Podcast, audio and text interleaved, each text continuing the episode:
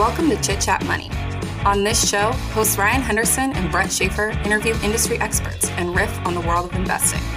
As a quick reminder, Chit Chat Money is a CCM Media Group podcast. Ryan and Brett are also general partners at Arch Capital, and Arch Capital may have positions in the securities discussed in this podcast. Anything discussed on Chit Chat Money by Ryan or Brett or any other podcast guests is not formal advice or recommendation. Now, please enjoy this episode. We're live. This is the Chit Chat Money Investing Power Hour. We've got no Brett today. We instead have our uh, our substitute here, Jason Hall. He is one of the co-hosts of the Smattering podcast and frequent guest of the show at this point. Um, and I guess maybe I should give some context for the show for anyone that's tuning in for the first time. These are not drinking power hours. Um, That maybe. They can be people. That's your individual choice. Right? Um, but it's just one hour. Anything that's going on in the investing world, anything we want to discuss, we go live on YouTube at 9:30 Pacific time, 12:30 Eastern time, and love to answer any, questions people might have. I think that's about it.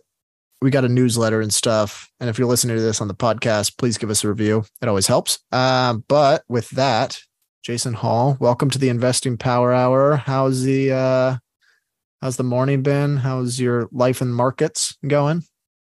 Things are good. Com- we're coming through earnings. We're going to talk about it here. A couple of tech companies reporting here, kind of at the end of the the quarter. So I got homework to do after after the show to really start digging into some of these companies. Things are things are good though in general. And Ryan, if it makes it easier for you, feel feel free to call me not Brett. Not Brett. Okay. Yeah. Yeah. Either one. I'm here for you, buddy. Um yeah, it's been uh it's been a little dry this week, but we do have some news. Um Jason, you mentioned a couple of things. We briefly talked about it last time. The Berkshire bought some home builder stocks. Um Brett and I are now I would say baggies or bag holders when it comes to our real estate takes. We are just like we we hate the price of homes because we're non-homeowners. And then every homeowner's like yeah you know it's not going to crash. So we uh we have this we have this running take that the home prices will crash right when we need to buy one. So um that's the Every goal non but homeowner that that feels FOMO feels the exact same way. I've I've been there. yeah. I asked my i was like gosh these home prices like these homes are so expensive. And i was like talking with my family and my parents were like yeah i mean we were thinking the same thing 30 years ago when we bought our home. I'm like oh yeah that's, Yep. no we're not i'm not the first one to think of it. Um okay but we're gonna talk home builders. You mentioned also some of the rating agencies are downgrading banks. Um that'll be fun to talk about. And then i've got a couple things here. Espn potentially rumors here for an amazon disney partnership. There's also grayscale got approval for bitcoin etf which is kind of a win for the crypto industry and then we can really talk about anything. We got our Mount Rushmore. We've been doing a Mount Rushmore theme. So I'm going through all of it, but where do you want to start here, Jason? Anything pop out to you? Yeah, let's talk about. I just I really think this is really interesting. I want to talk about the potential partnership between Disney and Amazon. Okay, sorry, I was on mute there. All right, yeah. Um well, I mean, it still feels like rumors, but we've got essentially something came out last week that said Amazon is in early talks with Disney about a potential ESPN streaming partnership. The there's also the rumor that they could Amazon could be purchasing a minority stake in ESPN. Mhm. Um, it's Iger has been pretty vocal uh, that they're looking for a partner with ESPN. He even said there was like this quote in an interview with CNBC where he's like, "It's you know the real magic happens or the real, I guess, business prowess kind of comes when." It comes into managing a business that's no longer growing, which is he was really in re- like referencing ESPN. Yeah. Um, and so it is kind of this interesting idea. Like right now they have ESPN Plus, which feels like it's getting sort of just drowned out in the competition. I don't know what this partnership would really look like in like its end state, but the idea that whatever ESPN's content rights are potentially come to Amazon Prime Video feels like I don't know. For me, it feels like a win for Amazon. It depends, obviously, how much they pay for it. But what are your thoughts here? What do you think about the potential for Amazon Disney partnership? And then who do you think would benefit more? Yeah. So after after we like, I think this is just like a really good thought exercise in general. So beyond just the idea of like how it could be good for an Amazon, you know, who would it be better for? But thinking about it from the perspective of of Disney and like what's really like Disney's core and like what's the real flywheel there and what's maybe not so much of the core anymore. I think it's useful. But like here's here's kind of the way I've been thinking about this broadly. Because with with ESPN, there's really there's kind of two challenges right and they're tied to the same thing and that's the changes with linear tv um just it feels like there's a lot of scrambling to figure out how to value sports content you know um because if you're a network and you know i think for the cb cbs's nbc's foxes um abc's two of those are part of of the of the of uh of disney, of disney. complex yeah. yeah it's it's it's still really important, right? Because it does bring a lot of it, it's kind of the mini ecosystem, right? So it's still it's still pretty important. But if you think about Disney's core business and the decline of linear TV, um, which of course cable is a big part of that, which is the major driver of ESPN because so many non-sports interested people have been subsidizing ESPN for the rest of us for you know 30 years basically. The the math is starting to change and it's becoming less and less um, important for ESPN as far as a pro- profit driver, and more important for ESPN to figure out how to recapture that. Right. So um, for Disney, it's about making money from ESPN. For Amazon, Amazon wants to sell you diapers. They want to sell you electronics, right? They want to sell you stuff. And again, I'm thinking about Amazon outside of AWS, right? Because you really have to think of it as a set two two different businesses. That's all they want to do, and and they want that ecosystem to be as broad as they as it possibly can and and being the streamer to capture the most popular cohort of sports in the US would be immensely valuable to keep people on the platform right uh, people can be really dismissive of prime video um, because it has some good content. It doesn't have any of the great content. Um, and it feels free right? So it feels like it's just a loss leader and to a certain extent that's kind of true, but bolting ESPN on um, to to like an Amazon is like the modern cable package kind of thing could be enormously valuable to Amazon. At the same time, if the if the numbers make sense, it could be a huge win for Disney, right? Because they're trying to find that other revenue that's not the declining cable companies. And something like Amazon could be at least part of at least part of that revenue picture.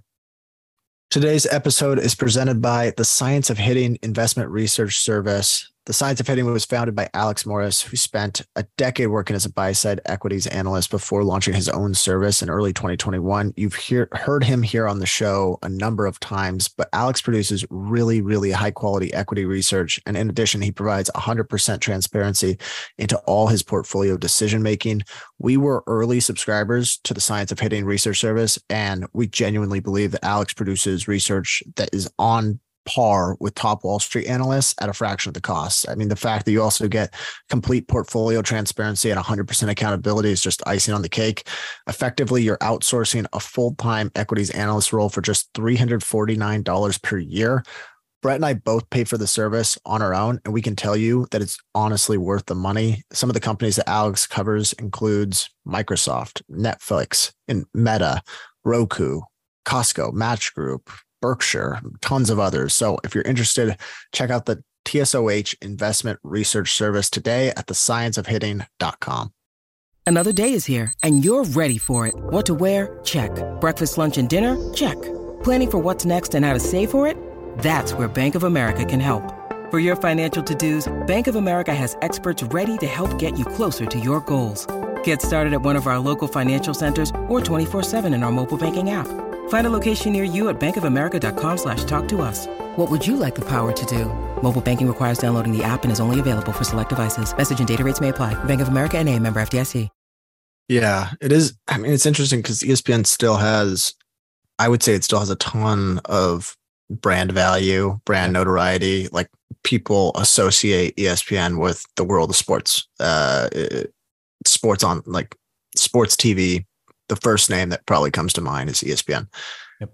But when it comes to sports streaming, it seems like over the last couple of years, the market has proven that brand value really doesn't matter that much because it's whoever can pay the most for the content. Like whoever can pay the most for the rights gets it. So, and people go where the sports are. They don't really go for, you know, what's his name? Scott Van Pelt or whoever the ESPN hosts are. Nothing against right. Scott Van Pelt.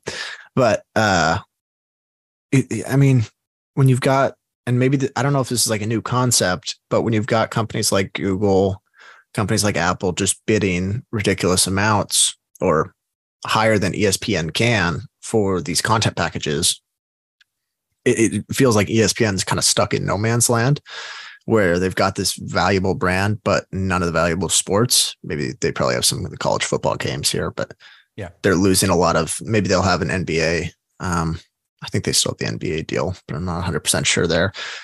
I don't know. It just it feels like it's in this weird kind of limbo period for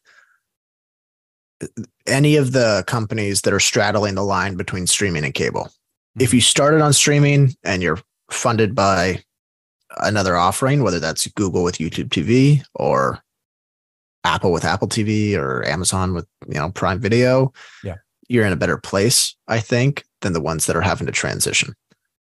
Well, what you're what you're measuring the success of a, a, a deal like this by is very different than if you're Disney, right? This is part of how you make money, and if you're again Amazon and you know Apple the same way, I think Apple maybe looks at it a little bit differently than Amazon in, in, in terms of like it needs to be a profitable part of the whole, right? Um, but for for Amazon, it's really about that ecosystem of feeding the core. Like they want this to be part of the top of the funnel, right? And they want it to be as broad as possible. And you know, if this is a way to get more sports fans um, that maybe aren't big Amazon shoppers to start participating more in that ecosystem, it, it, things get sticky. So yeah, I think that's the key is how they value and what its importance is is really really different. Yeah i am genuinely curious what the what do the economics look like for the amazon prime subscription? Because i think about okay they're selling free shipping. I mean the costs for shipping aren't really included in prime so that would make it high margin but because they're included somewhere else but then they're subsidizing all these other services like paying ridiculous amounts for content on Prime Video. There's no way they're making money on Prime Video, but because it's a part of the subscription, maybe there's something there. Right. Um, I'm trying to think of all the other stuff that's included there. I think you get like a year of free delivery on Grubhub. I think you get uh, there's like a new medication subscription that's included there as well. I think it's like Prime RX or something like that, where it's an extra five dollars a month, and you just get kind of your I can't remember, but there's basically all these offerings within mm-hmm. uh, the Prime music. subscription. Yeah, and I think yeah. like all I can think is like they have to be hemorrhaging money on this, but at the end of the day, it's so many different benefits, and you're still, for the most part, leveraging the spend of other divisions in your company that maybe the subscription is still profitable. Here's here's the number. This is the number that jumps out at me. I'm thinking about how Amazon versus a Disney would think about this. Um, Amazon generated eight times as much operating cash flow as Disney over the past over the past 12 months. Now, Disney, of course, is spending a ton of cash on streaming and stuff like that. So that's not a perfect measure. But like it hasn't even been close. Like how much more cash flow Amazon kicks off than Disney.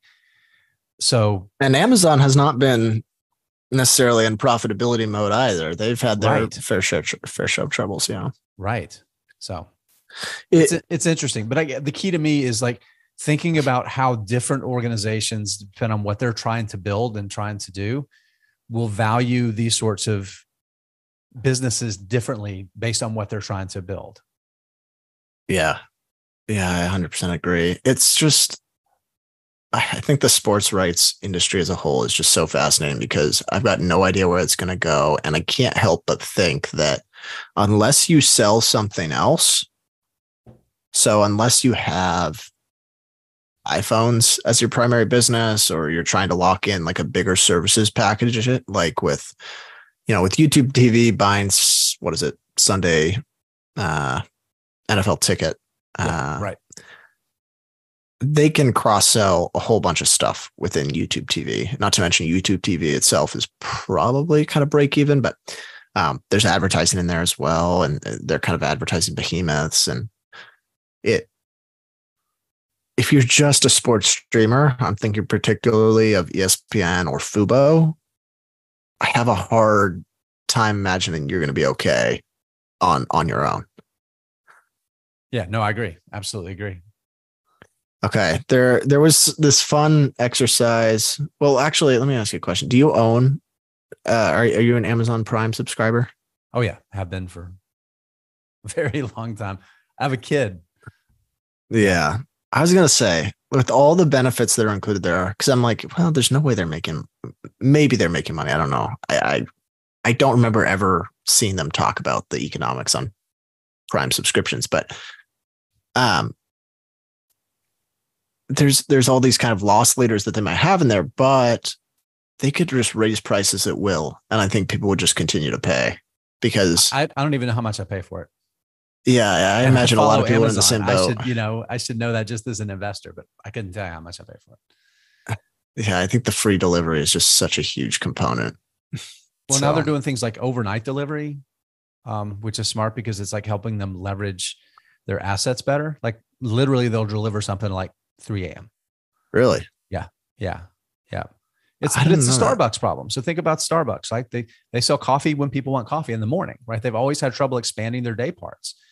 Amazon, their delivery drivers load up in the morning and head out, right? So there's this throughput issue. So it's a way to start expanding throughput. So they're these guys are really smart. So, huh? That's something Coupang, which is one of the e-commerce providers in South Korea, yep.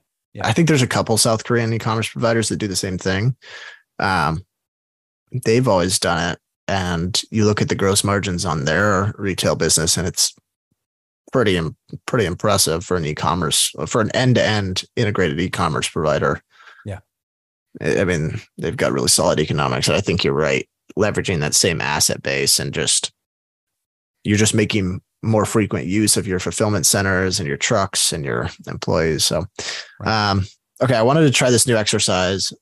So I saw this on who was it? Clark Clark Square Capital. Yep. is the one who tweeted it out, and it was an interview oh, right. of Lee Ainslie of Maverick Capital Partners, and basically they were talking about this test they do or this exercise they do. I didn't see how often they do it, but he said basically at the company, they'll have everyone every once in a while start with a fresh piece of paper and just say, if you were to build your portfolio from scratch today, what would be in it?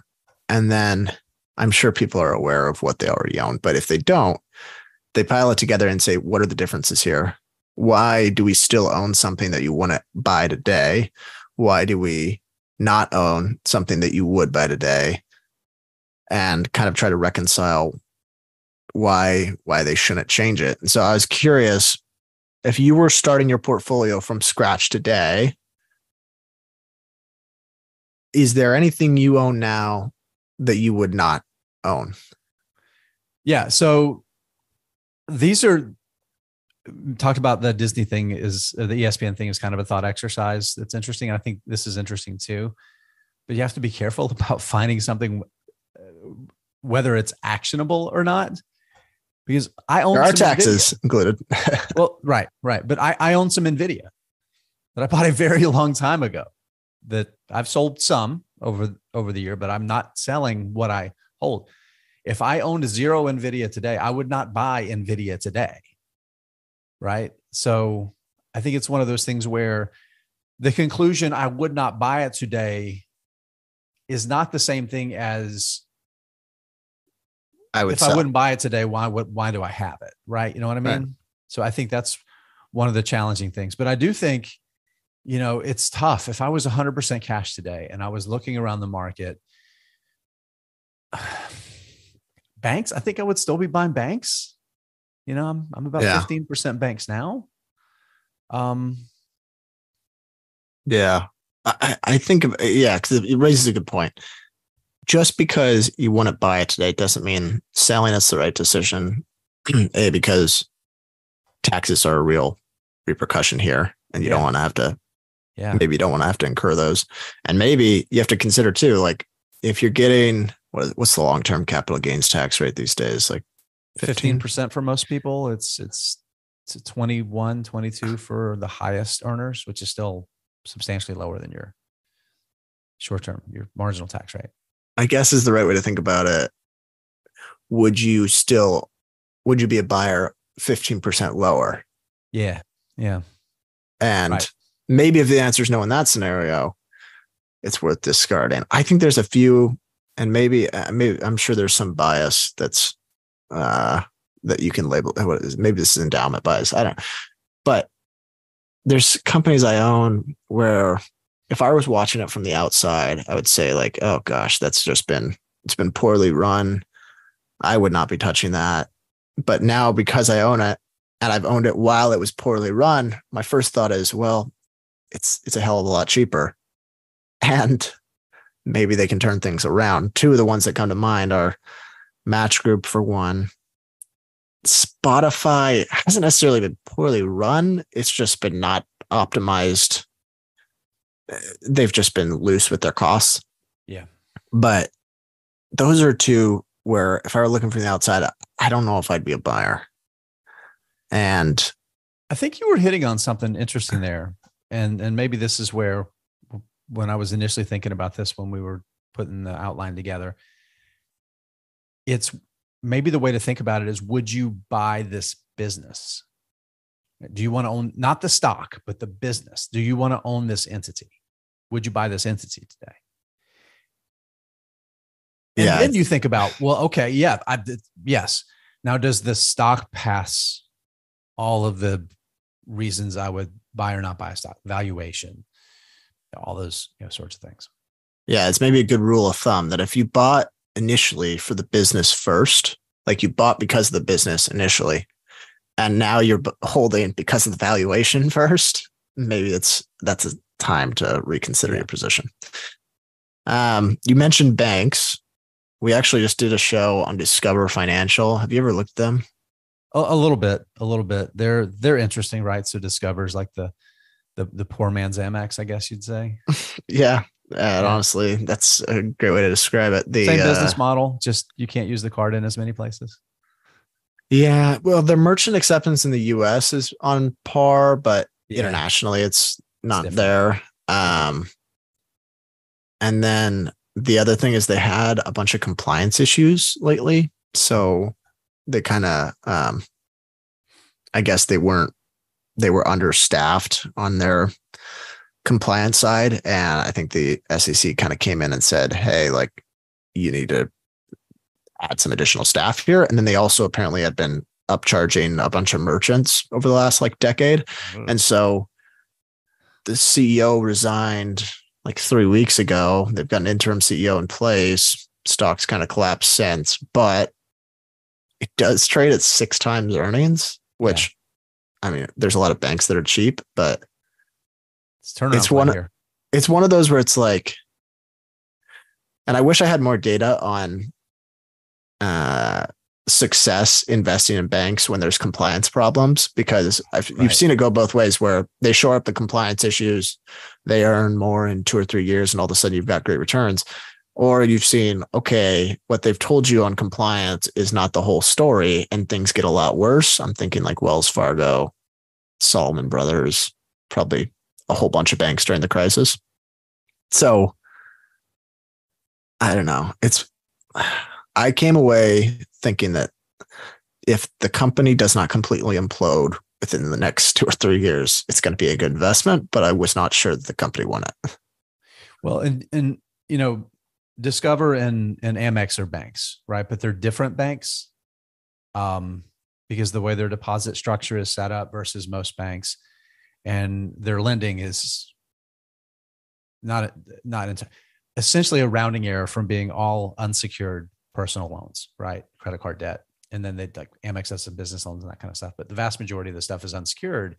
So it's like the leading edge of like, this is the stuff that starts defaulting first when people stop having money. And like you read every headline right now and like all the the the the money from the pandemic, all the stimmy money's spent. We're seeing like the highest auto um and delinquencies, like personal loan default rates, like 10 year highs. It's like all that stuff starting to creep in. It's like if there's a bank that's kind of scary to own in that time when those times happen, it's the ones that their entire loan loan portfolio is is unsecured debt, right? Yeah, and I think with the Amex at least, the cohort of or, or your audience or card holders, income, high debt to income or high, yeah, all all the ratios, yeah, right. they they check them off. Yeah, and so also their credit card fees, if I'm not mistaken, are a lot higher than a lot of other credit card providers. So if you have carried balances, you're encouraged to pay Amex's off first yeah. because, especially if you have multiple cards, because you don't want to be incurring the higher fees. Um, not to mention people's, I think one of the biggest things is just like egos for Amex card holders. Like they don't want. Oh, yeah. Yeah they want to be perceived as wealthy to put the card down for the check or whatever. Well, and they if, have some great rewards programs too. So it's not even yeah. just the like the the the ego part of it, right? But but it's it's what they give you if you, especially if you travel a lot and do this.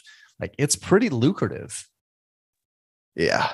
I would be more I think I'd be more inclined to buy Amex before I bought Discover today. Oh, yeah. yeah. Although yeah. Discover trades at like half of the valuation, if there is any sort of really kind of rough economic environment in the next couple of years, Discover will be in kind of a more difficult spot. We do have a question from Tyler Ferris here. He says, I'm seven minutes behind, but do you guys think the Amazon Disney ESPN deal would be more about transitioning ads and data from generic TV watcher to a more targeted individual ad base? The CPM would go up.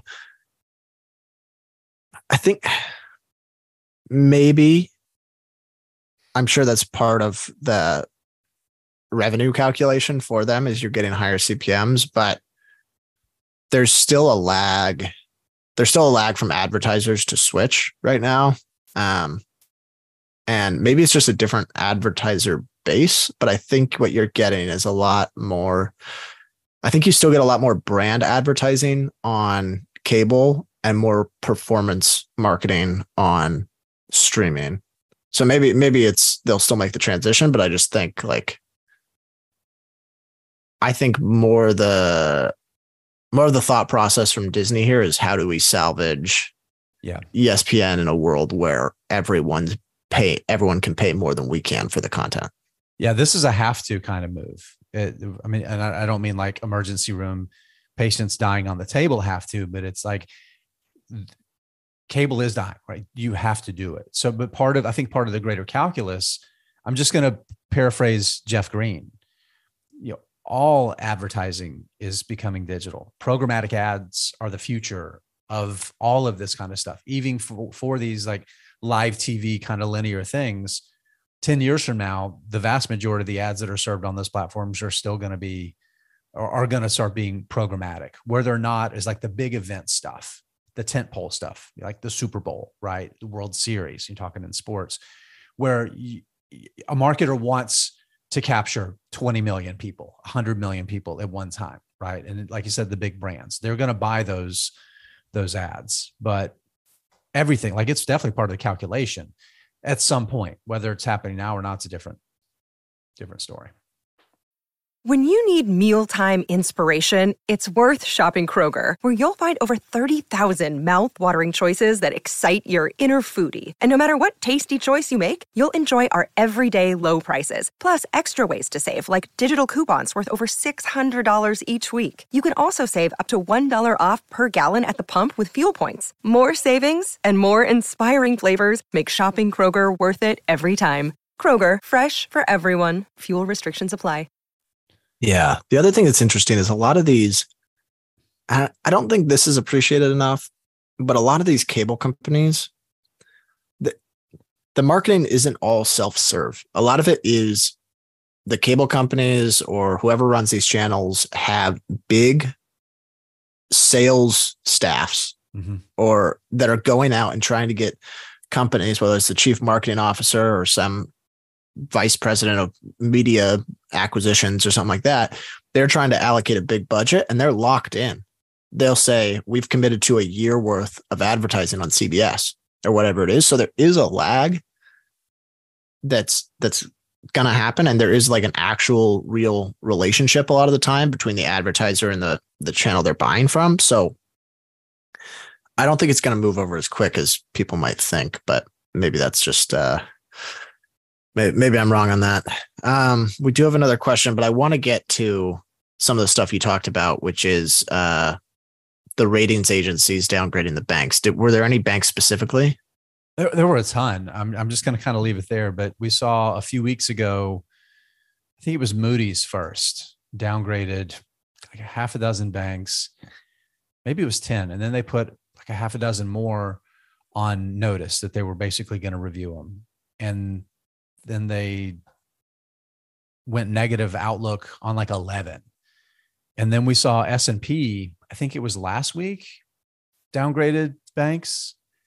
And these are mostly these are the mid-sized banks right? These aren't small regionals. These are not the too big to fails the SIFI banks the GSIFs as they call them um, they're the ones kind of in the middle right? Like the coincidentally the ones that happen to be within within orbit size of Silicon Valley Bank, um, First Republic, and um, Signature Bank, right? So, what's happened in the short version, Ryan, and then there's some new news that's happened in the past couple of days that's pretty big, and maybe like the long term implications could be pretty significant.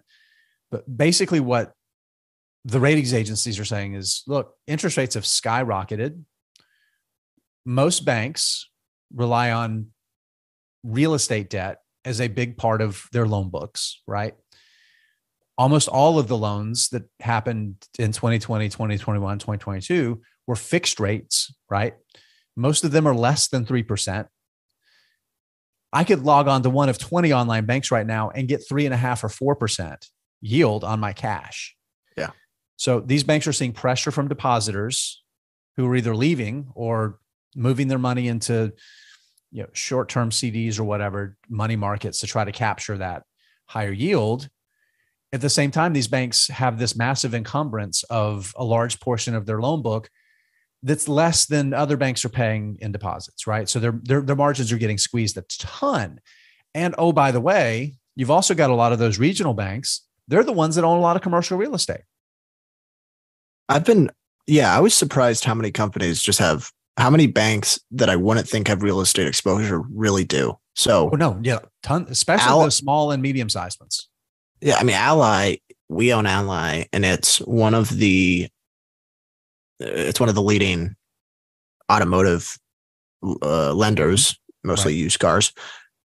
But they even they, as a part of their asset book, they've got I think ten percent of their assets are just in mortgage-backed securities that yield like three percent, and they're paying out three and a half percent on their deposits right now. So, yeah, I think all those every company that bought mortgage-backed securities is underwater, at least on those. Yeah, on a big portion of their portfolios, right? That's, I mean, that's that's it's a tough position to be in. Now, here's the thing that's happened more recently. Um, the there's basically three. I don't. I'm not going to give the the acronyms, but well, I'll give yeah. OCC, Office of the Comptroller of the Currency, and the FDIC um, and there's one other I can't remember their acronym. The, the, these are basically the, basically the federal government bank regulators. They regulate essentially every bank in the U.S. and they propose some new rules that basically would require like a massive cohort of the large banks that have more than $100 billion in assets to take on debt to to raise capital right so they so not the bank loaning money the bank borrowing money to raise capital to protect against deposit losses in the case of a bank failure, right? So with with the bank failures that we saw the two this spring, um, it cost the FDIC's deposit insurance fund billions of dollars because they used uh, the systemic uh, threats exception to cover domestic depositors above the insured limits. Right? If you remember, but that was kind of a big deal that they did that. Um, they can't do that all the time. They can't, right? They just can't do that all the time. So what they're telling these banks is we're concerned about how well capitalized you are. A big part of it is that interest rate thing, where now they have these encumbered loan books that, you know, they have to discount, you know, some of these mortgage-backed securities or loans they own 20 or 30 percent if they had a, a liquidity crisis, right? If they had a run, right? And it would be so much that they would they would be insolvent, right? So the FDIC and the um, OCC is basically saying, okay, you guys are going to have to, if, if you fall below these certain thresholds, you've got two or three years to go get some debt, raise capital with that debt. And then when you fail, there'll be money there that we can use to cover deposits. And the lenders, this is mostly institutional bar lenders, right? Yeah. Now they're on the hook, right? So depositors get wiped out. The institutional lenders that that bought the the, the bonds that they're fund that extra capital, they would be the ones on the hook in the capital stack. So the, what's what's happening is the the the the regulators or regulators are basically saying, okay, we want institutional investors in bank debt to help us hold these banks accountable to having um, strong balance sheets. If you're looking at investing in banks broadly. So let's say you're doing it as like a whole and not doing it company by company. Like that's yeah. not how you're doing your research. What are the characteristics you want for a bank right now? Um, like what kind of loans, what kind of a depositor base? So I, I think first of all, understanding what their what their loan books look like right? So deposits are a liability. That's money you owe somebody else. The assets are the loans that they hold and the cash they have, right? And understanding the FDIC can give you this information. You can get a lot of it in their annual reports, some of it in their quarterly filings. It's like really trying to figure out how much is in commercial debt, how much is in real estate, what is the maturity dates on those on those different things and how much is it yielding on average right you look at that and understand and then look on their deposit side. What is the average yield they're paying on deposits? And chances are, if they're paying a really low yield, they're probably going to be in trouble because they're getting squeezed on that end, particularly if they have a lot of that fixed rate debt. So I'm looking at those things really, really closely. And then when it comes to like the depositor side and the loan book, so like I like banks right now that don't have a lot of mortgage exposure. So like Live Oak Bank, just as an example, right? They just do business lending and they're variable rate loans. So they're they're in hog heaven right now, and their their their depositors are online CD and and high yield savings, right? So they're paying a higher yield, but their net interest margin is going up because like the, the way the levers affect their business don't affect um they're not getting squeezed on the margins like most of these traditional banks are.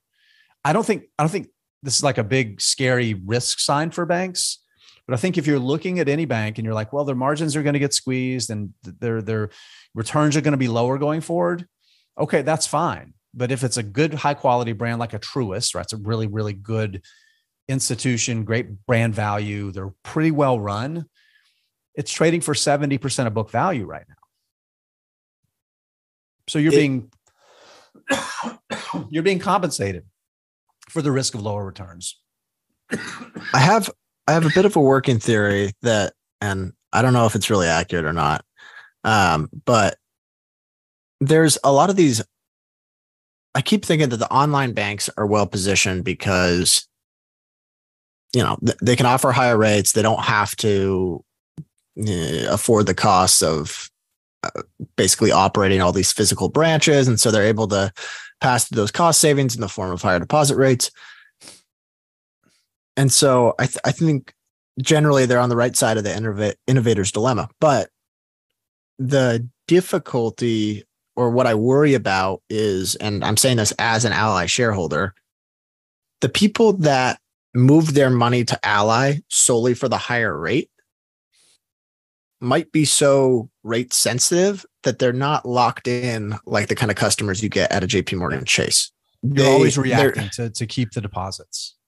Yeah, I'm worried that, and uh, this last quarter, Ally's rate was a little lower than some of the other ones. Like SoFi had a higher rate, and, and they still attracted more deposits. But mm-hmm.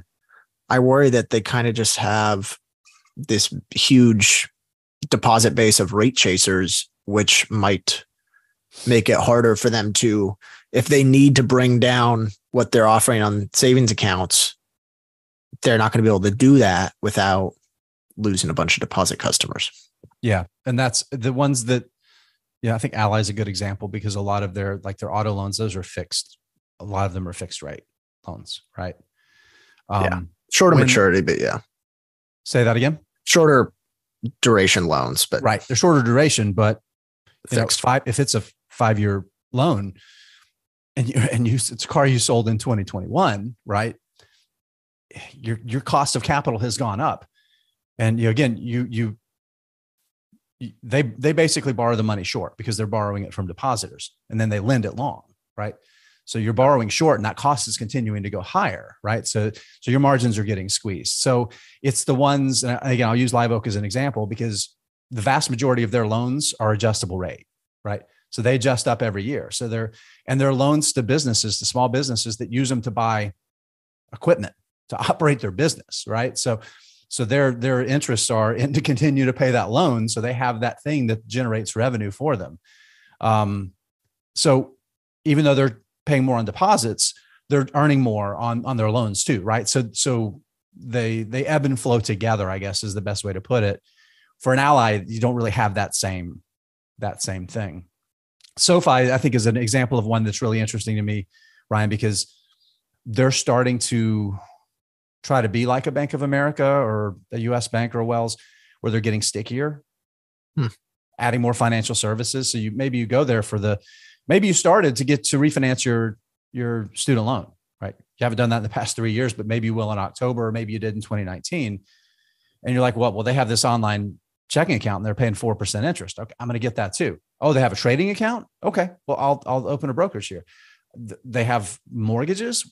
All right, well, I'm shopping for a house. So maybe, maybe I'll, I'll buy a house and finance with them too. So it's the ones that are like, they're trying to thread the needle um, that I think are really, really, I'm 15% bank stocks right now, by the way, my, my portfolio and almost all of them, I would say probably 12% of that 10 to 12% of that was was investments that i made between march and now huh. yeah i've got uh, we only own one like pure bank nelnet is a company we own and they have a bank but it's really not a huge part of their business um, but i've grown more and more interested as of late just which which kind of concerns me because I'm I'm getting more interested in financials when all the people that know financials are leaving. So maybe it makes me think I'm I'm the guy on the outside. They're just dumping their shares too. But um, we've got a question here from Mr. Dapper Capper says, any updated thoughts on Evolution AB since you looked at it back in March of 2021? Are you familiar with Evolution at all? It's no. So I guess just to be totally honest, uh, company? Yeah, they do the, the machines like they, the digital. They power the for online gambling. They power like the software behind it. I right, guess the, the, digital picks and shovels for the online casino business. Yeah, I feel like that's I'm all kinda, I know. That's the extent of my knowledge. Yeah, I feel like I'm. uh I probably shouldn't talk about it. I haven't really followed it that much, honestly. I thought it was a really good business. Um, because the margins were like 70% or something like that, like EBITDA margins, which was pretty crazy. I hadn't seen anything that high. I might be even getting some of that stuff wrong, but um, no, I haven't followed it. Maybe it's something we'll have to look at again. I, I do want to uh, I want to move to our Mount Rushmore because happy birthday to Uncle Warren. 93 ni- this week. Turned 93, which is it's kind of mind blowing. I hope I hope I'm still puttering around and functioning when I'm get anywhere near that age.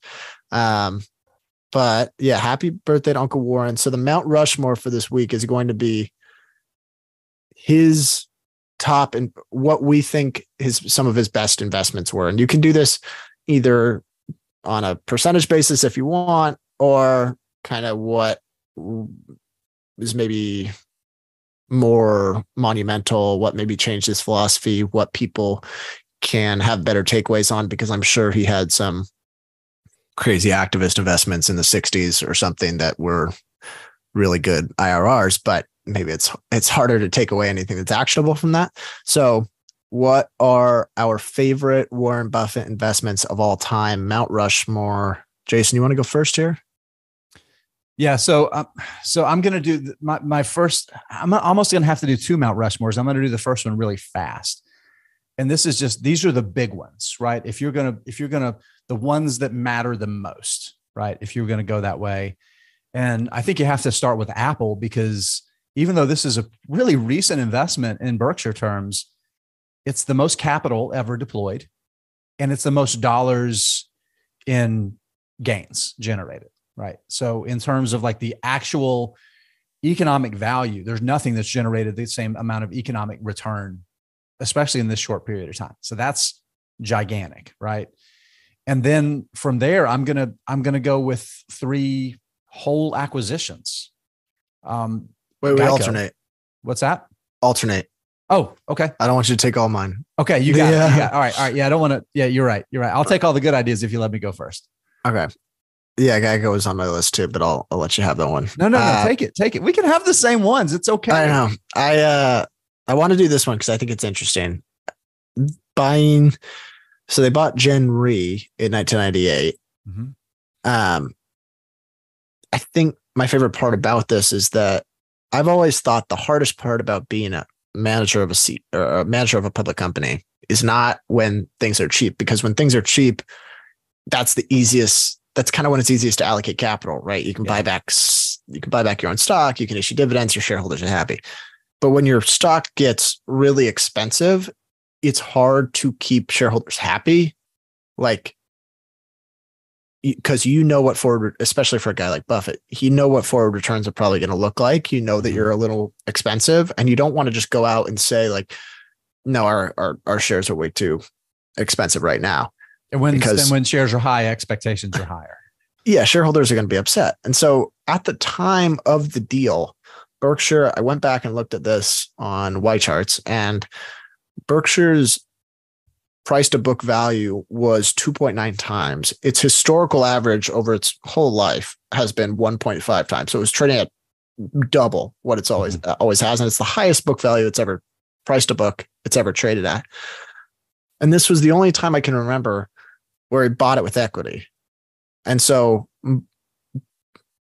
I mean, I'm sure there's a lot of other companies that have just used equity to buy other businesses during bubble periods, but to buy more of a sustainable business, to buy something where you're getting more capital to invest further and using your equity to do it when you're previously been pretty against that, I think was just a really smart way to get your valuation back down without having to just go out and say, yeah, we're we're selling more shares.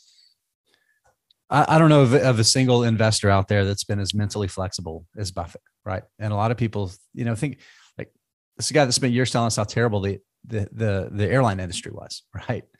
And obviously that didn't work out, but that's not the first time he's talked about something and done something different, right? He's also told us that when the when the facts change, you need to change your position right so um so that's that's i love i love that i love that because yeah he's used stock when he's had to and when his stock was expensive yeah um he hates issuing stock uh he doesn't pay dividends but he loves companies that that do pay dividends right he yeah. told us in the past that you know buying back shares means that i can't find any good ideas of course they've changed that a little bit but he's always loved companies that bought back shares like coca-cola as an example so it's always been interesting to me, like, and there's been a lot of the people that have gone to the meetings and be like, "Will will you issue a dividend?" That's like, why would you want? Why do you own the shares if you want him to issue a dividend? Aren't you right. basically you're buying Berkshire for his capital allocation skills, right. and you want him to give the cash back to you? Like, we're not better investors than him. Let him do it. Yeah. If if yeah if if you're if you're better than him, why do you own shares in this company, and why are you even here? Yeah. You know, yeah. All right. I what's agree. your what's your second one? So I was, I'm going to change this up. I was going to go with Geico. No, I'm still going to go with Geico. All Okay. right. I'm going to go with Geico because this was the first insurance company that Buffett really kind of like fell in love with. Right. And it was the model of insurance. It was so compelling to him. And Ben Graham introduced that to him through Geico, actually, in terms of the float. And, you know, it's, it's a business that basically you get perpetual interest free loans, right? that Then you can redeploy um, to earn money. And if you can actually earn money as an insurer, right, underwriting, and then earn money on the float, you know, it's like the it's the perfect business, right? So, and then buying Geico, acquiring a full stake of of the business was incredible. Um, if I didn't go with Geico, I'd say National Indemnity because that was actually the very first insurance company that Berkshire acquired, and I think it might have been the first actual um, acquisition of a subsidiary was National Indemnity. Okay, I'm gonna take Geico is up there for me. It, I mean, it kind of shaped or allowed him or gave him the flexibility to invest in a lot of other things. But Yeah. I'm It's gonna, like banking without the risk of a run. yeah, I, I think the ones I like the best that he's acquired are the ones that are hiding in plain sight, the ones where like Moody's. e- anyone could have bought it and it was just the wrong narrative at the time. And so I'm going to repeat what you said here. Apple, because it's crazy how five years since that investment, everyone says like, well, yeah, I mean, if Apple was traded at six times, of course I'd buy. But no one was, or what was Nobody it, eight times? It. Yeah. no one was doing it. Everyone was like, "Oh, this is the demise of the iPhone." Like, it, it- it's it's those ones where I'm just he he feels. I come away thinking like, "Gosh, he's so good." Like Yeah. he just lets the narrative pass by and he just sees right through it. But uh, so I'll take Apple there. John John Rotonti's talked about before. He's I I helped John write up this research report when he was still at the Motley Fool, um, talking about Buffett's process. And when he came on um, the the Smattering podcast with me and Jeff uh, a few months back, he's like, you know, Buffett talks about this, you know, paying fair prices and all that kind of stuff. But like, if you go back and look, it's like, no, he still buys. Like when he makes the big buys, it's when stuff is cheap, right? That's when he does it. Yeah, sure, it's great businesses, but it's still when stuff is very, very cheap. So, all right, for my fourth one, I'm going to go with um, Burlington. Well, no, what? I'm not. I started to. I started to. Wait, am I doing my third? Is this my third? Yeah, Okay, yeah, I'll do. I'll do BNSF. I'm going to say my last one. My then for you, you might get the last one. So BNSF Railways, they owned a pretty large stake in the business for a, a number of years before acquiring the whole thing, and it's now one of the big four, right? Just in terms of the cash that it kicks off, the timing. Part of it was just kind of lucky with the the U.S. oil boom when there wasn't a lot of deployed uh, pipelines to where a lot of new oil was being developed, and the amount of money they made shipping crude oil around was enormous. But owning one of what is it? What are there four, three or four Class A railways in the U.S.? I mean, talking about owning irreplaceable assets, it's just such a wonderful, smart move, and a business that's going to be, you know, it, ju- just as important in a century as as it was, frankly, a century ago. I, I fully, firmly believe that. Yeah. It, when I think about businesses that would be pretty much impossible to disrupt, maybe there's some uh, huge advancement in trucking, but the uh, I think ra- railroads are probably one of the biggest ones. Like, good luck, good luck building a new railroad. Yeah. Um, because you probably aren't going to get the permits, and you're probably not going to be able to build it capital wise. So, um, yeah, that's that was a good one. I I've got a couple that I've been thinking of that are all kind of in the same category, which are the hiding in plain sight, obvious but bad narrative. Um, I think I'll take, I think I'll take Moody's, where I think everyone knew Moody's was a pretty good business, but it's been he's owned it for 23 years and it's been a 34 bagger for him. I mean, he just uh, it's one of those where it was a decent size for him too. Um, I think it was like 230 million at cost, so not that big, not as big as Amex or Coke, but um, it, the returns have been there, and it's it's one of those that everyone already knew was a good business, and he just bought it at the right time. I've always been blown away by his willingness to wait. Yeah. I mean, there's, I mean, there's no, there's it's the, the discipline and the patience. I guess when you when you when you live to be 93, you've you've proven your ability to wait a long time for things. There's a yeah, I, I read something that there are companies where he's like, yeah, I'd love to own it, and I read the annual report every single year for like 30 or 40 years, and I never owned it. And then the right price comes along and he owns it. And it's like he has a longer. He's probably the most patient investor of anyone I could think of out there. Yeah, just he's seen he's seen it all. He yeah. really has. All right, you got one more. I do. Mid American Energy. It's not called Mid American Energy anymore. It's now called Berkshire Hathaway Energy because of other acquisitions that have happened along the way. It's become one of those pillar cornerstone businesses in terms of the profits that it generate. But here's the thing that's so powerful, Ryan. If you own a utility business, whether you're owning shares of a publicly traded one or it's a subsidiary of your business, you're doing it because it kicks off the cash flow and then you take that as a dividend and you can do other stuff with it. They've never taken a dividend from Mid American Energy. They give it back. They let Mid American keep it. And they're in the middle of this like 22 year long capital project to build transmission to connect the middle of the country. They, they call it the Saudi Arabia of wind to the, the coasts to, to continue to deploy more and more wind and now solar it's pretty interesting what they're done. But here's the actual reason why I'm putting it on there. Do you know um, who was the president of Mid American Energy when when it was acquired? Oh, what's his name? Right? Uh, yeah, he has a name. No, um, the the, the um, name, the apprentice. The name that's right. The apprentice. The named replacement as CEO, Greg Abel. Yeah, yeah. Abel came to Berkshire because it acquired Mid American Energy, and I think that's really, really important. You know. Yeah. So, wasn't there something? I think someone asked him like, "What were your best investments?" And he just said like it was at one of his one of the meetings, and he said like, uh, buying or or uh acquiring what's his name the uh the insurance oh, guy uh Ajit Jain Ajit, yeah. Yeah. He's oh, like, yeah. No, they getting, about getting him year. was the best investment we made. Yeah. Yeah. Well, and the funny thing is like when the, when he hired Jain he had no experience in the insurance business. That's yeah, that's right. It was just yeah. I think it was recommended through a consulting group or something like that. But um anyways, uh I think that's all. I'd say maybe my fourth one I'd take like Amex or Coke. I really like those hiding in plain sight ones. And it's those are the ones too where it's like it feels very actionable for people, the individual investor that follow, follows them, to just find businesses you think are really high quality. And when the narrative for a short time goes against it, that's usually an opportunity to buy. And it's uh as opposed to buying like a full on an entire energy subsidiary or a giant entire insurer. It's it's really hard to do that. We've got four minutes. I want to do let's see here. I want to I want to ask some questions to you, some discussion questions. First of all, I guess, when did you start investing, and how do you think you've changed over the years? So, really, like focused on actively picking individual stocks. 2008, 2009, right around there.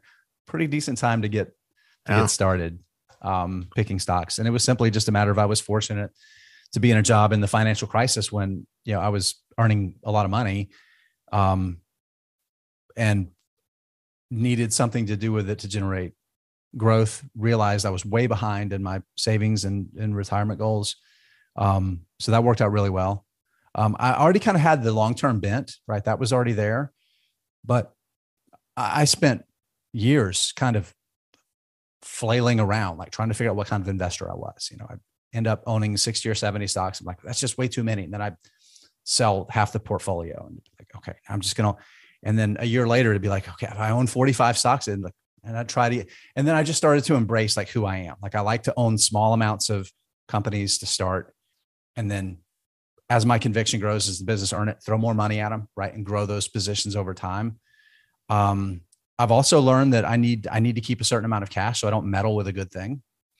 Um, because there's nothing worse than me selling a big winner, selling half of it to raise some cash to go do something else with and talking myself into doing it because, oh, it's gotten too big. It's like, it's 4% of your portfolio, dummy. Just leave it alone. You know, it's going to be five times bigger in 20 years.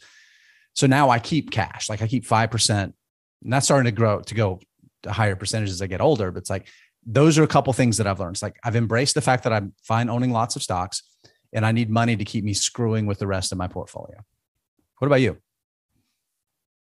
Yeah, I started buying individual stocks in college. So like 20, 2018, 2019. Um, and I think I've kind of gone through, we started the fund at sort of a crappy time and ended up being sort of basically the top of the bubble. We were planning to start it earlier, but there's a lot of friction involved with actually getting that kind of stuff off the ground. And um, it went from us, I think having that bubble burst right at the start, as shit as it was, has really kind of helped shape my view of markets mm-hmm. and realizing what cheap actually means because there were times when it's like I just felt like I had to do something because the stock was down that I owned. And now, like you said, just letting things sit and actually like really reducing the amount of action you take. I've I've kind of taken that to heart a little more. I'd say I'm I'm less tolerant of red flags than I have been previously. And the longer I've been investing, the more I care about just who runs the like there's a there's a couple companies where it's like I don't care who runs it because I think it's just such a good business and the manager is doing fine. But really, who runs the company? What do they do with the capital at their disposal? And do I think they're high integrity and smart? And if they really don't check those boxes, it's it's really hard for me to own it. And I, like the longer I've been investing, the more I've thought that's where uh, my biggest mistakes were. Were people that were I, th- I thought it was an innovative business, but the manager isn't really focused on the minority shareholders as much. So it's probably where I've lost the most. And I don't know, maybe maybe that's just the uh, the the bear market, I guess, over the last two years talking to me. But the uh, uh yeah, I, I'd say I've gone more that side of things, less tolerant of bad managers. Yeah, I like that. All right, we've got uh, let's give it one more minute. I want to ask one more question. Worst investment you've ever made? Do you know what it is? Yeah. Um, I'm going to say I've had other stocks that have fallen more, which is pretty bad when your stock is down 81%. But I'm going to go with clean energy fuels specifically when I bought the first time it was March 2012. So that's four, ah. 14 years ago now, or 13 years ago now, 13 and a half years ago. What was the, uh, what was the idea initially? So it's it's an it's an idea that I think is still there, and it's a totally viable business. But natural gas for transportation is cleaner than diesel, domestically available. Some of that's kind of changed, just a ton cleaner, and now it's become renewable natural gas. So it's like from landfills and dairy farms and that kind of stuff. So like green initiative, it actually makes sense. The economics are pretty decent. Technology is there for it. The the problem, Ryan, is it has just been a value destroying business. And Andrew Littlefair, I know the CEO nice guy, super nice guy. Boone Pickens, one of the co-founders. I met Boone because of following the company. Here's the thing. So it's down 81%. S&P is up fourfold since then. Yeah. Right? So that's a five-fold loss opportunity cost, right? Over a very long period of time, a dozen years, you know. So that's it. It's yeah, it's you really don't notice the opportunity cost until you look back after a couple of years and you're like, oh crap. All right. Yeah. yeah.